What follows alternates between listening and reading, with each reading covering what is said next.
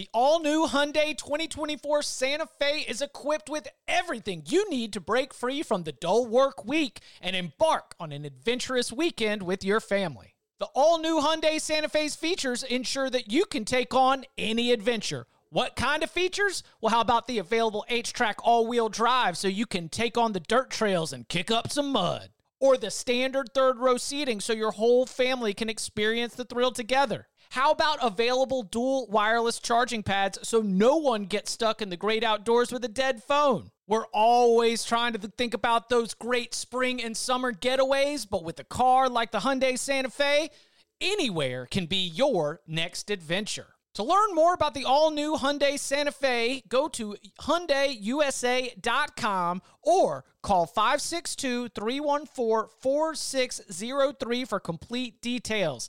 Learn more about the all-new Hyundai Santa Fe at hyundaiusa.com or call 562-314-4603 for complete details.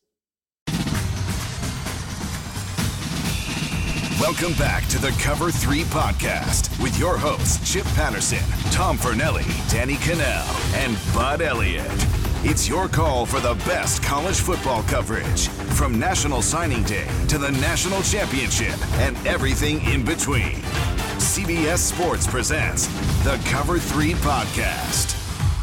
And welcome back to the Cover 3 podcast here on CBS Sports. That's Tom Fornelli. That's Danny Kanell. I'm Chip Patterson. And it's time to gather together, to get all gussied up, and hand out some trophies. That's right. We will be getting to our November awards. This is the third month in a row we've done these superlatives. And so we're going to be highlighting the team of the month, the player of the month, the coach of the month, and the game of the month, uh, as well as any other superlatives that we want to be able to look back at what was an absolutely fantastic couple of weeks across all of college football. But since it is a chance for us to check in with uh, our audience, our, listeners, our viewers, youtube.com slash cover three, if you're watching this, and if you are, listening to the audio product remember the mailbag is about to be uh, absolutely rolling uh, once we get into the off season. So go ahead and get in those hypotheticals. Go ahead and get in those mailbag questions. Leave a five star review and then put your mailbag question in there. And if if you're having trouble um, I've, I've heard word that there is a really nice review that only has one star. Yes. So just make sure that you double check on the make sure you double check how many unless unless you're just, you know, that was your goal the entire time. But uh our thanks to the nice review, but the to get in the mailbag, we need a five star. So five star review, put your question in there. That I wanted just before we dive into the awards, uh, a couple different headlines and notes, and just sort of you know, ongoing coaching carousel conversation. The the first part of this, I guess, uh, any lingering sort of Brian Kelly, LSU, Notre Dame feelings as we uh, as we sit here on Wednesday morning. Uh, I don't know. Like Danny, you you shared it this morning. Um, the audio recording of the speech that he gave the team. There was, I don't know, was there anything bad in there? It like, was just kind of remarkable, like because we've there was you know was it eleven minutes, was yeah. it three minutes? Like who cares? But then to hear him say it, like it just to me, we've all been fired. I've been cut and fired again, it's the right thing to do is to look you in the eye and give you the right thing. Like, who cares? You're gone. We get it. Like, so many people have been trying to crush Brian Kelly because it was only two and a half minutes. Like, oh, but if he would have made it 30 and hashed yeah. it out in front of him, it would have made it better. Uh, it's just, it's the nature of the beast. Like, I would have rather had a text and said, see ya. Don't make me wake up that early. but I did think it was interesting. Like, it, he laid it out. I thought he was pretty honest with him. This was best move for me. I thought it was weird that he said, hopefully you guys can win a national championship, like maybe in the next couple weeks, but I'm not going to be here. Like that to me was one of the dynamics that's just crazy that we're sitting here and that's happening. But like, I don't fault him for doing it. Like he's getting skewered. I think way more than Lincoln Riley. Uh, maybe they both are. For maybe it's whatever pops in my feed. Feels like Brian Kelly's getting pegged more yes. as the bad guy both of them did the same thing. They both took the jobs that they thought were better for them. So I guess you just have to deal with it.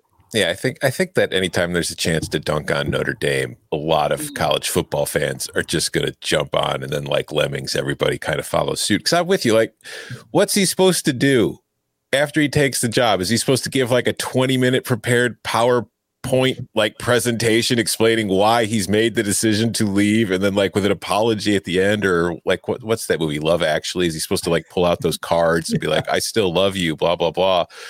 yeah, it's it's stupid and it's whatever. Like, I mean, he was recruiting for Notre Dame. It's so funny that gets spun one way is like, oh my gosh, like I like I can't believe that he was on his way back from a Notre Dame recruiting trip when he was taking the LSU job and and I'm I'm sorry to flip it on the other side, but hey, he was still working for you right up until the second last yeah. second. We know some coaches that pull off the recruiting trail and like dial way back on all of those efforts to try to to better your your current um your current employer. And I, I think we lose sight of the fact that like I, I understand college football is a huge thing and it's very important to a lot of people and it's more than just, you know, a sport to a lot of people. But at the end of the day, it's like a it's a job. And if any of us get a new job somewhere, are we expected to go talk to every single person we work with for 20 minutes, explaining to them why we're taking the job? And I understand the relationship between a coach and a players are a lot different than that, but it's like if he's got to go start the new job, he can't t- spend too much time. And it's just it's it's so weird how people react to this, and it's kind of hypocritical. It is. It's so hypocritical. Everybody would do the same thing. And from the player's perspective, like I got cut when I was on the Broncos. I got cut when I was on the Giants, and I had a quick phone call with Jim Fassel when I was cut from the Giants. I wasn't in town. I was gone. I was like in Florida, and he called me and like, yeah, it's the right thing to do, but like my agent could have informed me. It wouldn't have been changing. Mike Shanahan took you know the five minutes to say we really appreciate all you've done for us, but we're going in a different direction. Again, like it didn't make it feel any better. Mm-hmm. Same thing at ESPN. I had a 10 minute, maybe shorter than that, maybe five minute meeting with the powers that be that said, we're going, you know, this is explain what was going on. Again, you could have saved me a half hour because I had to drive in, then you know get and then leave. Like, just let me know. It doesn't matter. It doesn't change the decision. It doesn't change the outcome. Just like rip the band-aid off. Like I, I think we make too much out of the what's the right thing to do when there is no great way to handle this. Mm-hmm. The players, though, in that room, I was thinking about this because I guarantee you, you can hear a pin drop. Like those players are probably like their jaws are dropped. I guarantee you there's some players that are pissed that are like, man, I can't believe he's selling us out. And I guarantee you there's a couple players in there like texting him, coach, hit me up. You know, if you're going to Baton Rouge, you need a you need a linebacker, you need a receiver, like hit me up. Don't forget about me. So it's just Notre Dame players are smart. They know yeah. that they don't have the same spot on the depth chart in Baton Rouge that they do in South Bend. But I mean, even like like Braden Lenzy tweeted like, you know, get the bag, coach. You know, it's like some players completely understand what's going on. Hell, even Kyle Hamilton, I don't know what it meant. I don't know if you saw Kyle Hamilton's tweet. It was pictures of him in LSU gear as a child. Yeah. So I, I, I feel like he's going probably going to the NFL, but maybe he's got other plans now that projecting your own morals onto college football players in terms of how they should or might be feeling when you don't know them is such a routine of the college football fan base mm-hmm. and of mm-hmm. like fans everywhere and it's it's like no it's if the players aren't as heartbroken as you then maybe you shouldn't be as heartbroken about this yeah, and also it's just one it's a social media thing where one person does it something and then everybody just wants to do it too. It's just, you know, monkey see, monkey do. I think, uh, yeah, is anyway very interesting as we continue to uh, to track this uh, along. As Notre Dame is going to be looking for a new head coach, Oklahoma is going to be looking for a new head coach. Virginia Tech announced its head coach, and I I kind of think this was a pretty clean search and sensible hire. Brent Pry, the defensive coordinator at Penn State, has had a lot of success uh, at Penn State but it's not only leading defenses, he's also had a very a lot of success recruiting in Virginia, mm-hmm. where he also has uh, plenty of ties. I believe he played high school football in Virginia, and just so, yeah. the the Mid Atlantic area has been a, a, place where he has really uh, risen through the ranks. And so, uh, Brent Pry now has this opportunity to um, you know, it's the zig then zag hire. You go offensive uh, guy with Justin Fuente. Now, now we go a little bit more defensive focused. But the one thing that I see from Virginia Tech, in addition to understanding the culture, understanding uh, the area, the recruiting prowess within the Commonwealth, But look, there's always been this uh, link ever since the Bud. Fo- I mean, ever since the Frank Beamer retirement news. There's always been this like, what what about Bud Foster? You know, Bud Foster's been such an anchor of this. Like, I don't know. Does Brent Pry give you all young Bud Foster vibes? Like you're you're hiring that someone who's going to come in, who's going to really be passionate, who's going to focus on the defensive side of the ball. Because when Virginia Tech had success under Justin Fuente and had big wins or was competitive against the best teams, to me, it was still playing Beamer ball with good defense and good special teams. It mm-hmm. it wasn't always Khalil Herbert maybe put to the side because that offense was rolling in 2020 at the beginning of the season. But I still think that that's going to be something that uh, Hokie fans are very excited to see. Yeah, it wasn't really a name that I'd considered, but when it popped up and I saw the new, I was like, oh yeah, that makes a lot of sense. And I think that's a good fit for Virginia Tech. And I think it's going to come down to, as it often does, like he's a defensive coordinator, never been a head coach before, but we, we know he's got good defenses. I know that within the Big Ten, he's very well respected from opposing coaches. And I know he's a good recruiter. So like these are all good things. But for it's always we talk about it. When a defensive coordinator takes over as a head coach, the biggest thing to me is going to be who is the offensive coordinator hire? because uh, you you worry if we get like what we saw at Washington, where if it's a John Donovan type, it's like, uh oh, we're going to try to win game 16 to 13. That usually doesn't work out very well. So it's, I think to me, if I'm a Virginia Tech fan right now, I'm like, all right, cool. This is a fine hire. Maybe it's not who you wanted. Maybe it's not who you expected, but it's a good hire. Now let's see who the offensive coordinator is. Exactly. Uh, I do think Virginia Tech feels like a program to me, and maybe it's the Bud Foster, maybe it's the lunch pail, maybe it's all of it, like the toughness feels like a defensive coordinator type of spot. You know, yeah. it, it just feels like a good fit, but I totally agree with Tom. Like it has to be which direction does the offense go? What what are you going to bring with you? Who's going to be running that side of the ball? Because you know that's the most important position in the game is quarterback. What are you going to develop? Like that matters just as much. But I like it from a standpoint of like program fit and personality fit. Like it feels like a good fit. I was shocked that Dave Clawson you know, it was rumored that he was offered it first and that he wasn't interested in it. Like to me, that feels like an upgrade in the ACC. But I had somebody hit me up and say that he's got some stuff going on with his kid. That like there's there's something going on with a personal attachment in Winston Salem. Why he might not be willing to leave with an in-state or not in-state, but an in-conference rival. Like he's more committed to Wake Forest than just the job itself. The Winston Salem community Wake Forest. I mean, it's good. Uh, it, he's he's deep. He's got he's got all. You know, we, we always talk about alignment, right? Like when you've when you've got your major donors and your university president and your athletic director and everything's all in line, you can make things happen quickly. You don't get stuck with a lot of you know bureaucracy, a lot of red tape, and uh, I think that right now there is uh, there's a lot of alignment in terms of vision at at Wake Forest. So uh, I I think that I understand that one just uh, a little bit more. Uh, all right, guys, y'all ready to uh, to hand out some awards? Let's do it.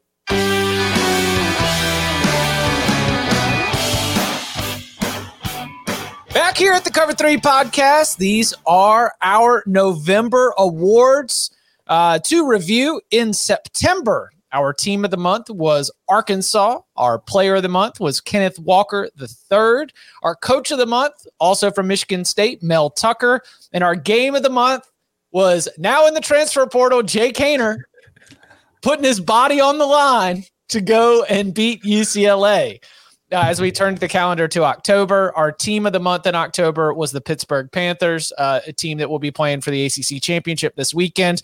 Our player of the month was Caleb Williams perhaps one of the more intriguing individuals in all of college football uh, as we see what he decides to do with his future. Spencer Rattler in the transfer portal. But Caleb Williams had a fantastic October. He was our player of the month, our coach of the month. I mean, when you're the first Nick Saban assistant to beat Nick Saban, uh, you're you're going to jump right to the line of that debate. Jimbo Fisher was our coach of the month for October, and our game of the month was Ole Miss overcoming mustard bottles golf balls, and the University of Tennessee and everybody in Neyland Stadium to be able to emerge from Knoxville with a win in Lane Kiffin's return. Ole Miss over Tennessee was our game of the month for October. Uh, okay, so let's go ahead and get this started with player of the month nominations.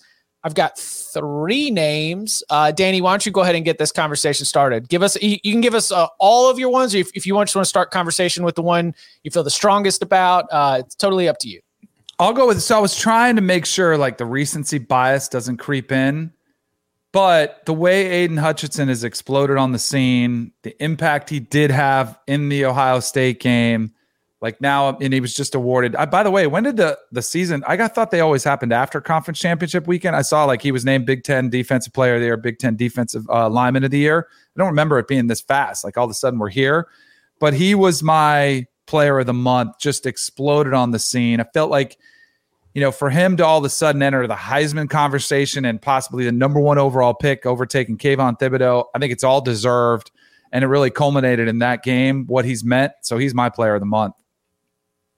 He Son. is he's on my list of three. Same Tom? He's on my list, which is much longer than three, but yes. Uh, so here's what my notes for Aidan Hutchinson, um, and this is specifically for the of the month conversation. Uh, 13 sacks. That's good for number three nationally. Six of those 13 sacks have been in the month of November. You talk mm-hmm. about turning it on when the season is on the line for a Michigan team that hasn't competed for the Big Ten championship. And those six sacks, three of them against Penn State, three of them against Ohio State. When the lights have been the brightest, when Michigan's season has been on the line, Aidan Hutchinson has raised his level of play and been just so individually dominant and outstanding that it you just you, you got to recognize him as one of the real stars uh, of the sport. He is also uh, on my list of three. The other two, I've got another Aiden on my list because Aidan O'Connell mm-hmm. in the mm-hmm. month of November beat Michigan State threw 14 touchdowns, zero interceptions, and had a 76.7% pass, uh, passing completion percentage in the month of November. We went from Purdue being this like multiple quarterbacks figure out a way to just kind of duct tape the offense together and just use David Bell to Aidan O'Connell being the alpha and being able to utilize all of the weapons in that offense. So uh, in uh, another Aiden, but from the Big Ten, that I wanted to make sure that he at least got a shout out here in the nominations portion. But uh, no no arguments if we do end up landing at Hutchinson, in my opinion.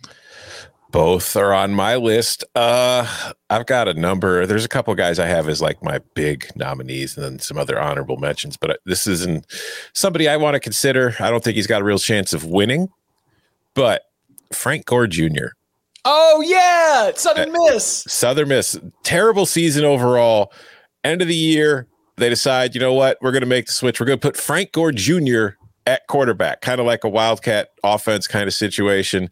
And then Southern Miss wins like three games in the month. Frank Gore, he, he, threw for 189 yards and four touchdowns. He rushed for nearly 300 yards and four touchdowns in the month. So just moving him to QB kind of changed the direction of the Southern Miss team and kind of put a nice cap on what had been a poor season. So I don't think he's going to win, but I just wanted to mention him. Uh, another one, like stay on the defensive side of the ball.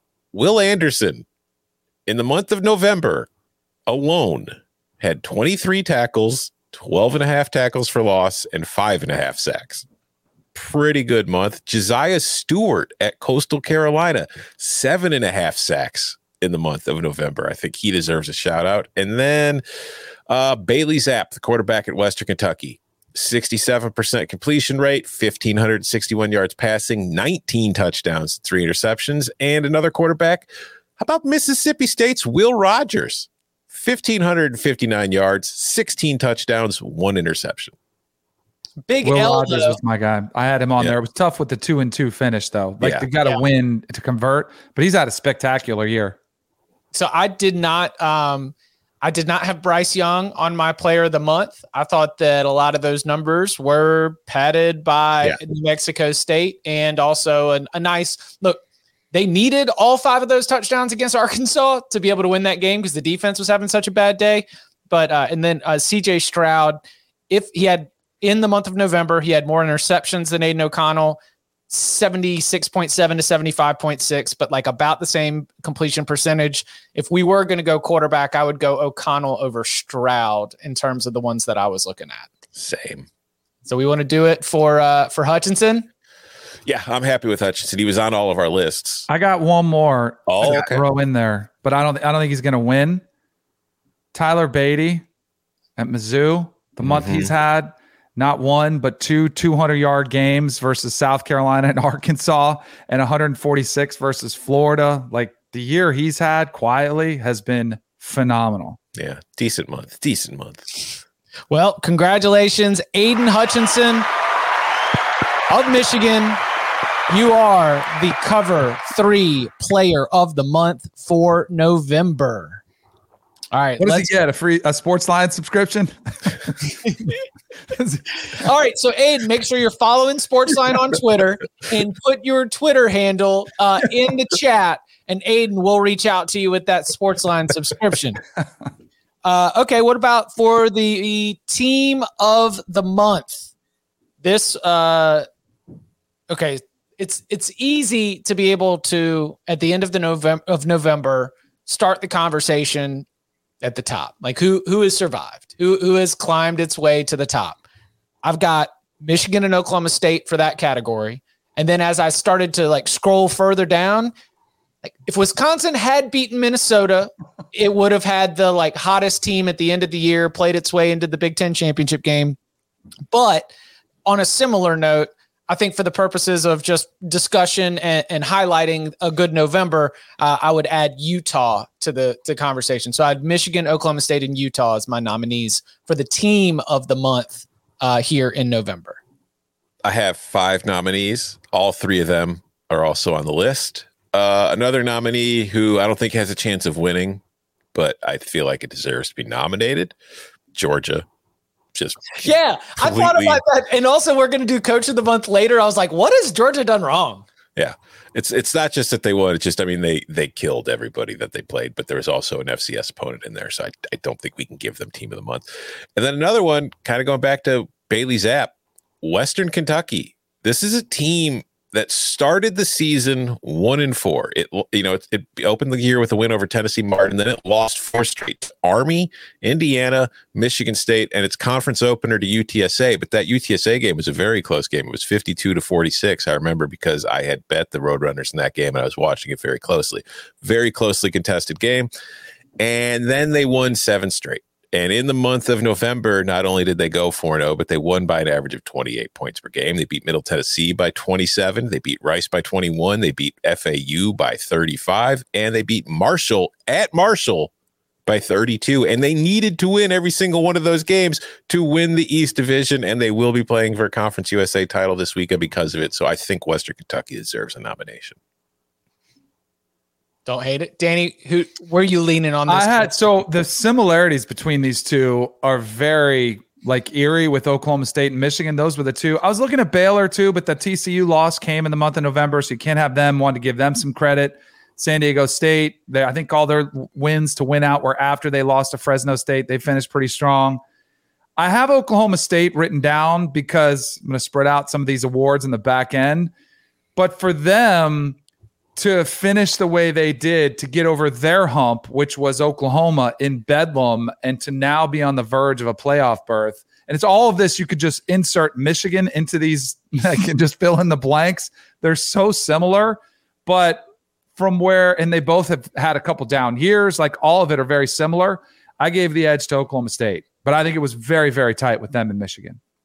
So for the result side of this, that would be 63-17 against TCU, 23 oh, 24 to 3 against West Virginia, 63 to 17 against TCU, 23 to nothing against Texas Tech and then 37-33 in Bedlam against Oklahoma.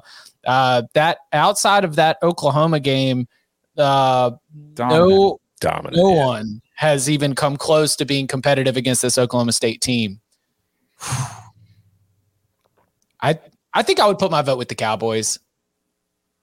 What do you yeah. think, Tom? Yeah, let's make it a clean sweep. Go with the Cowboys. Okay. Clean sweep. Clean sweep. Going with the Cowboys. Congratulations, Mike Gundy.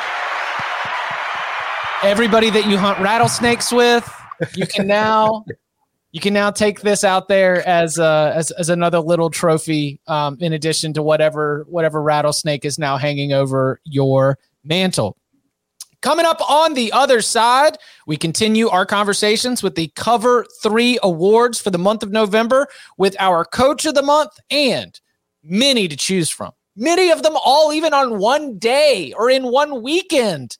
The game of the month for the month of November. We'll get into that and more next. The perfect combination of versatile athleisure and training apparel has arrived. Thanks to the visionary minds of New Balance, Clutch Athletics, and Rich Paul, the designs reflect the heart of the athlete and the spirit of the community. With rising defensive football stars Will Anderson and Chase Young on the roster, Clutch Athletics brings the best innovative gear to all athletes, giving them style and performance on and off the field. Learn more and purchase Clutch Athletics at newbalance.com. eBay Motors is here for the ride. Remember when you first saw the potential? And then through some elbow grease, fresh installs, and a whole lot of love, you transformed 100,000 miles and a body full of rust into a drive that's all your own. Look to your left, look to your right. It's official. No one's got a ride like this. There's nothing else that sounds like, feels like, or looks like the set of wheels in your garage. With over 122 million parts, you can make sure your number one ride or die stays running smoothly. So there's no limit to how far you can take it. Brake kits, turbochargers, engines, exhaust kits, roof racks, LED headlights, bumpers, whatever your baby needs, eBay Motors has it. And with eBay Guaranteed Fit, it's guaranteed to fit your ride the first time, every time, or your money back. Plus, at these prices, well, you're burning rubber, not cash. Keep your ride or die alive at ebaymotors.com. Eligible items only. Exclusions apply. Back here on the Cover 3 podcast awards for the month of November, we already have handed out Player of the Month to Michigan's Aidan Hutchinson, Team of the Month to Oklahoma State and the Cowboys that will be playing Baylor for the Big 12 Championship, and a shot at the College Football Playoff. And now it's time to pivot to the Coach of the Month. Tom, why don't you go ahead and get us started here with nominees?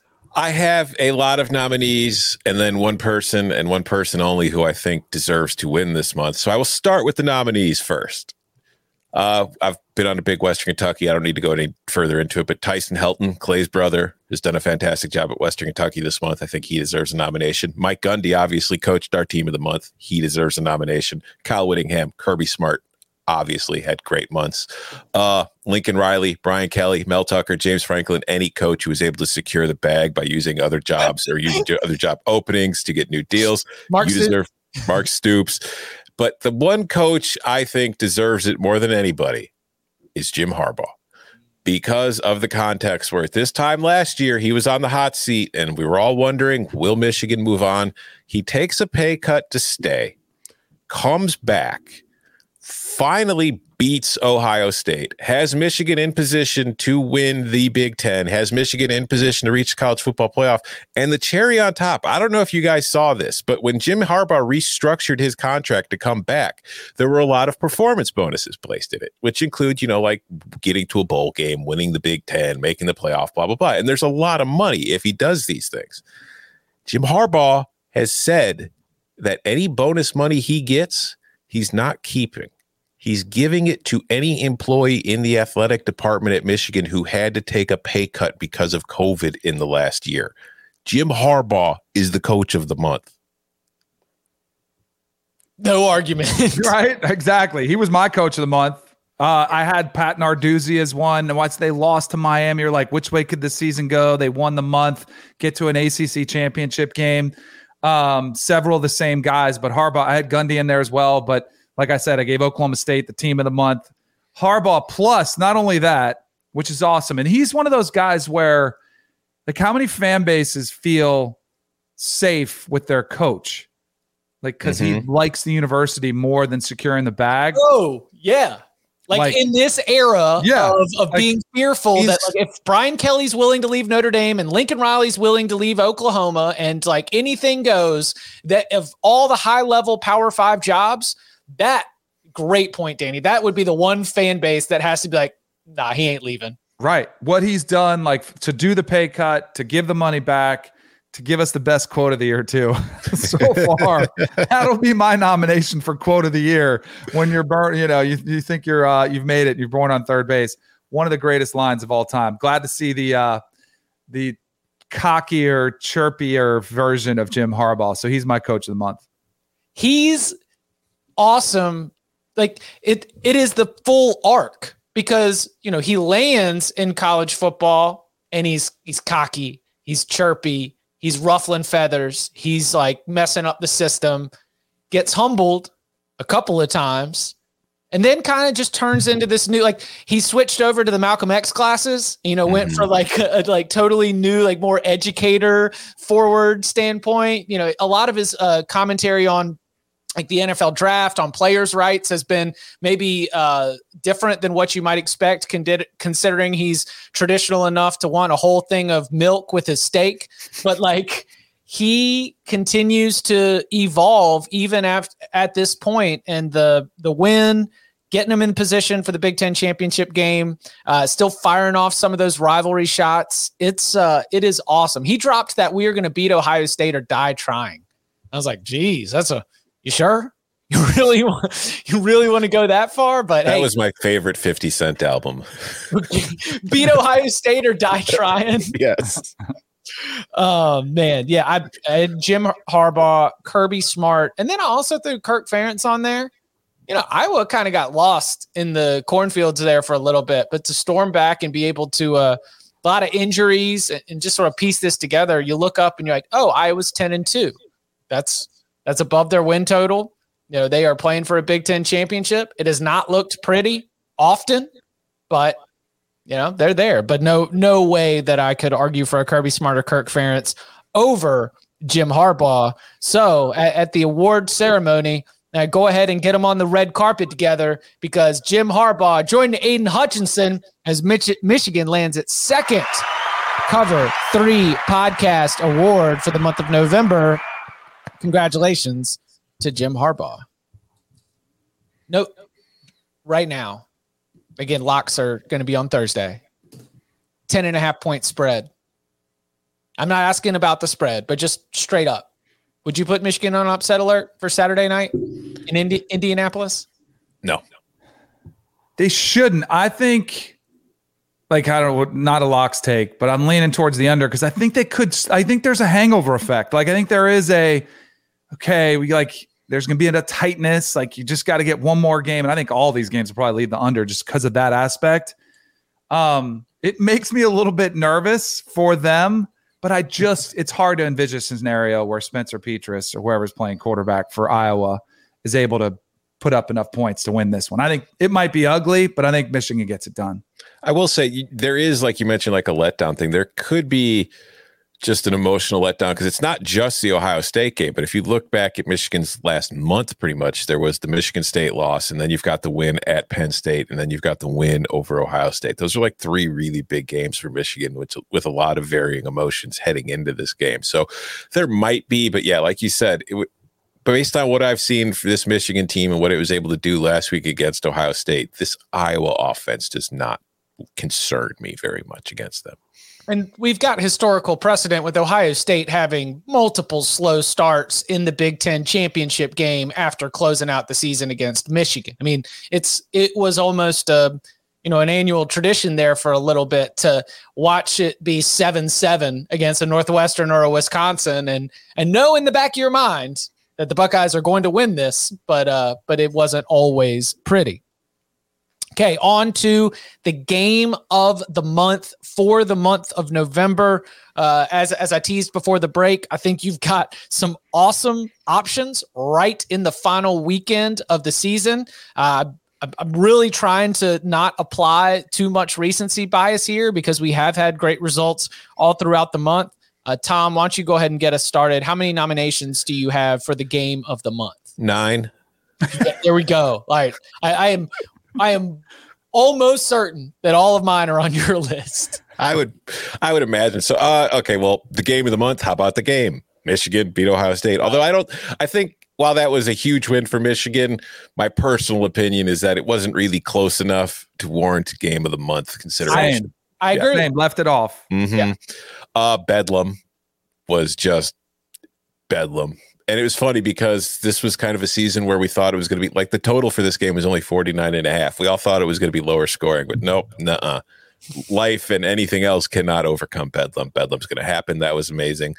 The Iron Bowl was not pretty, but I think it was a very interesting game and it was had huge ramifications, but I don't think that's enough to win. But I wanted to put in the nominees. But here we get to the regular ass games. Uh UNC 58, Wake 55. That was just awesome. A good time. Uh Florida 70, Samford 52. I think that's got to be nominated because that game had huge ramifications. Uh, Iowa 28, Nebraska 21, the crazy comeback on Friday after Thanksgiving. NC State's crazy comeback against North Carolina. So the Tar Heels are on here twice, that 34 to 30 win. Uh, Illinois 47, Northwestern 14. Hmm? Hmm? Yeah. yeah. Yeah. I mean, come on. Illinois won the hat. But for me, my personal favorite Kansas 57, Texas 56.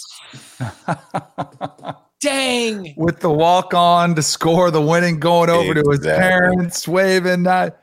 And to me, that game had the whole communal feel because everybody was watching that game when they realized what was happening. So it's like everybody was watching it at the same time and reacting to it at the same time. And I feel like for game of the month, that's always a huge part of it for me. Man, those are some good ones that I didn't even consider because I had all these like elite games. that one under the radar. I had both your North Carolina games on there. I added a Wake, the NC State Wake game where yeah. Wake won 45 42. I had that one on there as well. I left Ohio State, Michigan off. I had Bedlam on there. I actually I gave it to the Iron Bowl for my game of the month. And I I know Auburn was 6 and 5 and now 6 and 6 and I know it wasn't the prettiest game, but I was watching it. I was marveling at the job the SEC does. Maybe it's CBS, maybe it's a credit to Gary and you know, the job they that they do on the broadcast, the scene that was there, all of it.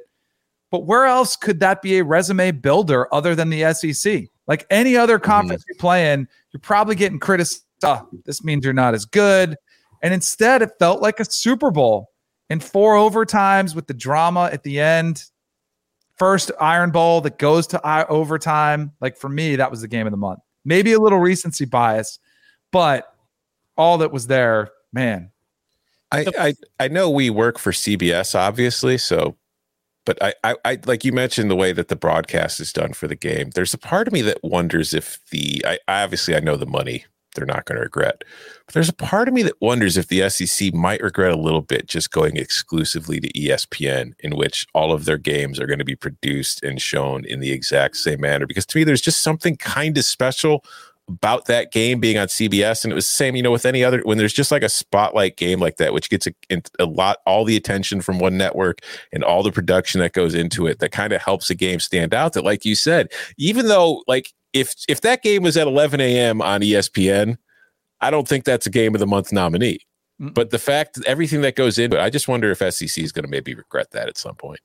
Um, CBS does a fantastic job and was groundbreaking. Was really the first one to to really come out and invest in the talent on the production side and the technology on the production side you know the time like the way that we're going to present this is not going to be necessarily as uh, just a hard X's and O's football game, but as a theatrical presentation to help you feel the tradition, the pageantry, and really uh, try to take you inside the stadium. I think, like for the purposes of being just sort of balanced here, I think Fox is doing a good job of that with its big noon game. I feel like those games have that same really, really big feel to them, and having them in Big Ten stadiums does you know help the scenario. It would help but, if they didn't go to commercial every chance they got though. Listen, there's Fox commercial break jokes to be had, but I also you know wanted to at least like give give out some props too, where mm-hmm. I think that you can tell that in the same way they have prioritized like this isn't just one. Of there might be three games on Fox all in a row, but they've decided what one is going to look yeah. and feel like, and it is going to be special. And yeah, I they, think that that's uh, that's been something that I've recognized. Fox has always done a really good job of making every game feel like a big event. Yeah. Um, okay, so I've got to break some ties here, I guess. Man, Danny, I think we got to go Kansas, Texas. I'm fine with that. I'll get. I didn't even have it on my list, but I'm good with it. Yeah, because the you you put to, and we're gonna throw the Applebee's commercial on top of it. Yeah, you know, it brings name, image, and likeness into play. Um, what it symbolized for the chaotic year that Texas has had. Um, the communal feel that Tom talked about. My argument against the game is that it wasn't that close, mm-hmm. though it was obviously very significant. Iron Bowl is like if you could distill the final 97 yard drive and overtime, and if for some reason I was only uh, selecting my favorite hour and 15 minutes of foot, like college football in the month, it would be the conclusion to the Iron Bowl. Probably one of my favorite finishes, but uh, with the whole game, I, I think that I'm going to leave that to the side.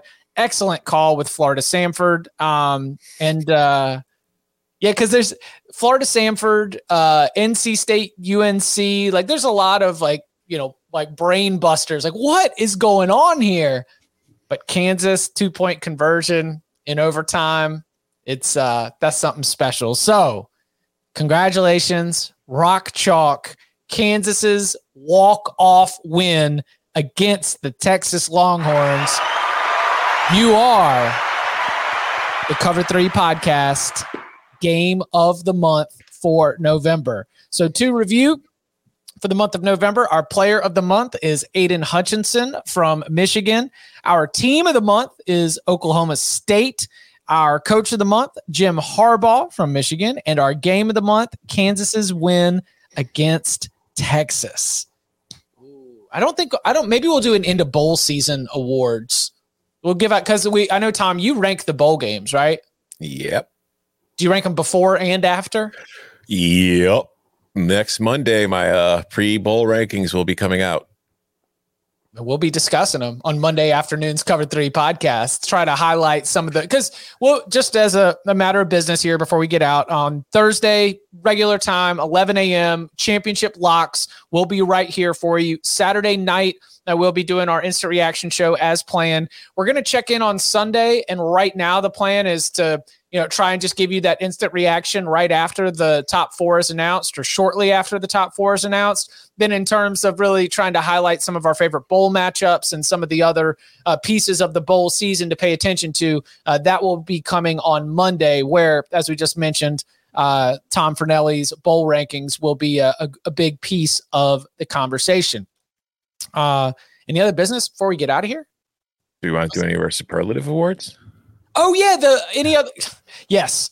Please, Tom, thank you so much. Uh, all this I'm trouble. Sitting here, I'm sitting here putting Clemson in the ACC championship game on the playoff rankings reaction pod like it's 2018 or something. while uh, I would have loved to spend, uh, you know, the the Saturday afternoon hanging out with my guy Wes Durham watching games like I did in 2018. Uh, we we need to be here in the now. So uh, let me let me know, Tom. What what are some of the superlatives that you wanted to highlight before we get out of here? Uh, my fired coach of the month award goes to Ed Orgeron for going out in style with that crazy win over Texas A&M, and then you know giving one last go Tigers before he walks off into the sunset, and we'll see him wherever that gravitive voice shows up next, baby. Uh, hypocrite. Well, hold on, hold on. Before you keep moving on, that fantastic finish for Coach O. We don't oh. get to see like those. Like that is storybook enough for him to continue to just be Coach O. Like that's the the full turn. You were mad at me. I, I said, okay, we're going to do this, you know, separation agreement, but but I am going to finish strong. I'm not going to quit on the team. We're going to be competitive against Alabama. We're going to beat these teams down the stretch. Uh, I, that was uh, that was an awesome finish for Coach O. No doubt. yeah, it's it's kind of a theme because like when you think about when he was the interim at USC, how strongly that team finished, even though he wasn't going to be getting the job. It's just you know he's he's a hell of a finisher when he doesn't have a job in the future. Um, my I love the scroll. That's my favorite scroll we've seen yet. well done. My my hypocritical fan base of the month goes to Oklahoma mm-hmm. for being mad that maybe Lincoln that Lincoln Riley left for USC in the dark of night and did something you had no idea was coming or had no clue of beforehand a few months after Oklahoma decided to just jump leave the Big 12 for the SEC. It's like, oh wow, that's not hypocritical at all. You were gloating when that happened, weren't you? Uh, Did you see how uh, Oklahoma fans are kind of getting dunked on right now because they're like, I don't know how anyone could survive 72 hours like this, and all these other fan bases are like you've never seen darkness. I was born in the darkness. Like like Mark Ennis put together a long thread of all the insane things that have happened around Louisville football and he didn't even need to get to Louisville basketball and the dorm uh, adult entertainers and everything else. He just he went through all the Petrino stuff. He went through uh, you know the uh, potentially you know, the meetings with Auburn. Mm-hmm. He just Hell, try to be a Tennessee fan. A Tennessee fan. This is another yeah. great example. Come on, Oklahoma, toughen up. And again, I, I understand where their feelings come from because it's like that's a shock to the system that as an Oklahoma fan you're not used to. So obviously you're probably going to respond poorly to it. But come on, it wasn't that long ago. You just did the same thing to the Big Twelve.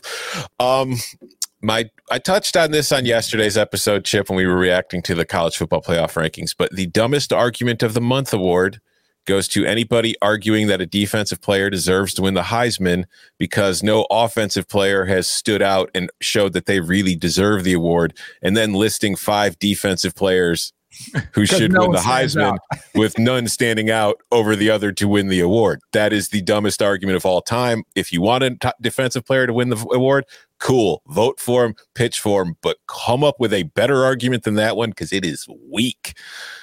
Uh, worst people in the world of the month. Anybody who has anything to do with the college football playoff rankings that come out between the two college basketball games, kiss my ass. I hate you with every fiber of my being. That is just torture. Uh, fan of the month. Any fan who has an old college roommate whose parent is a realtor in a college town who told them that a coach's wife was in town earlier this week looking at houses and that it's basically a done deal. You are important to every message board. You keep the message board economy going, which keeps this country going. And we salute you here at the Cover Three podcast. And then finally, hold on, hold on, hold on. I gotta tell, I gotta tell people that everything that Tom just said is currently rolling on the scroll. So, uh, YouTube.com slash cover three if you want to enjoy the closing superlatives, because uh, all all of that award for the fan of the month. Like, congratulations uh, to you, which has also led to the continued fallout of uh, you know, the the fan then getting skewered, and then now we're like shaming the, mm-hmm. the skewerers of the way they treat the fans. I mean, just just really, really good stuff. Well done. And then finally, worst trend of the month: players recording coaches.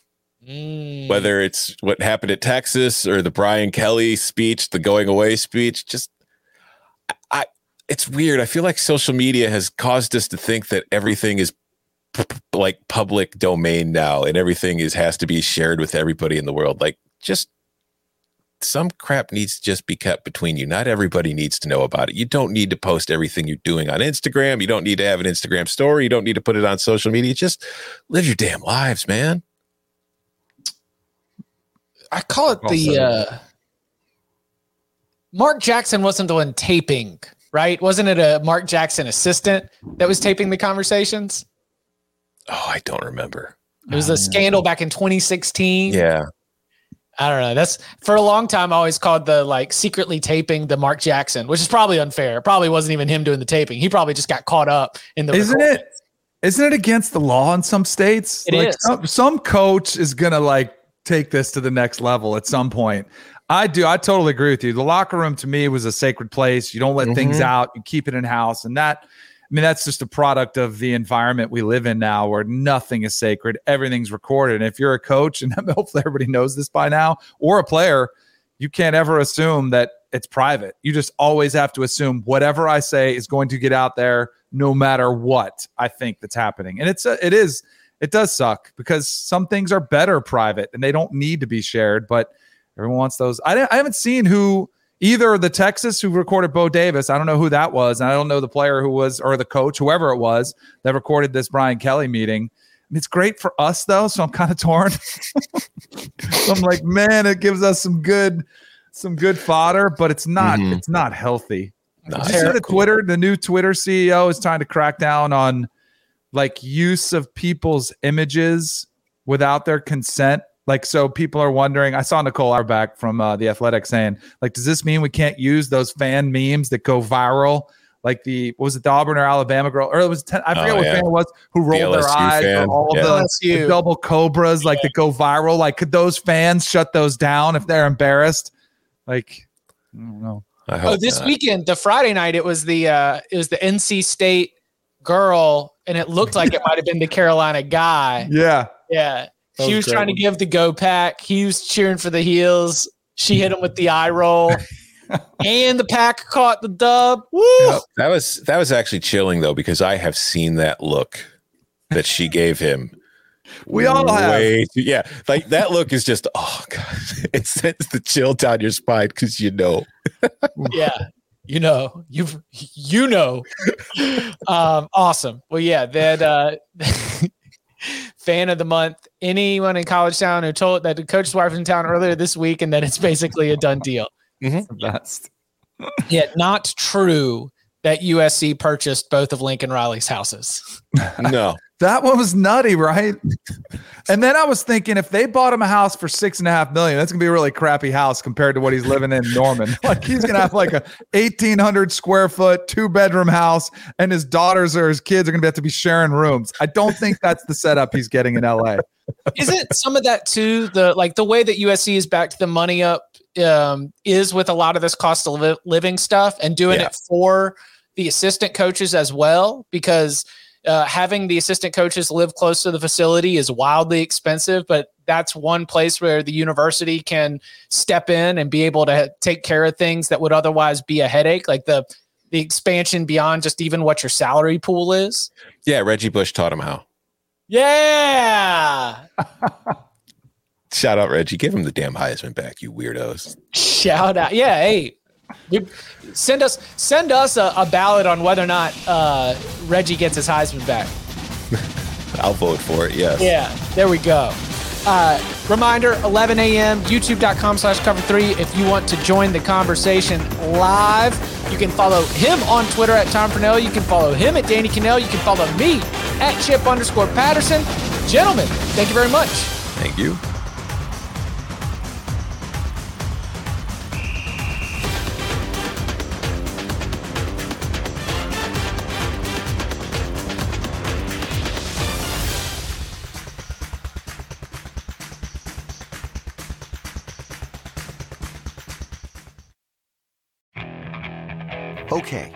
picture this. It's Friday afternoon when a thought hits you. I can waste another weekend doing the same old whatever, or I can conquer it. I can hop into my all new Hyundai Santa Fe and hit the road. Any road. The steeper, the better. Because my all new Santa Fe is available with HTRAC, all wheel drive, so I can hit the trail without a worry in the world. Heck, with three rows and best in class rear cargo space, I can pack the whole family in with all our gear. We've got available dual wireless charging for our phones, so we'll never lose touch with civilization, and we won't lose touch with the primordial power of Mother Earth. So, which is it? Waste the weekend or do something a little more epic? And conquer it in the all new Hyundai Santa Fe. Visit HyundaiUSA.com or call 562 314 4603 for more details. Hyundai. There's joy in every journey.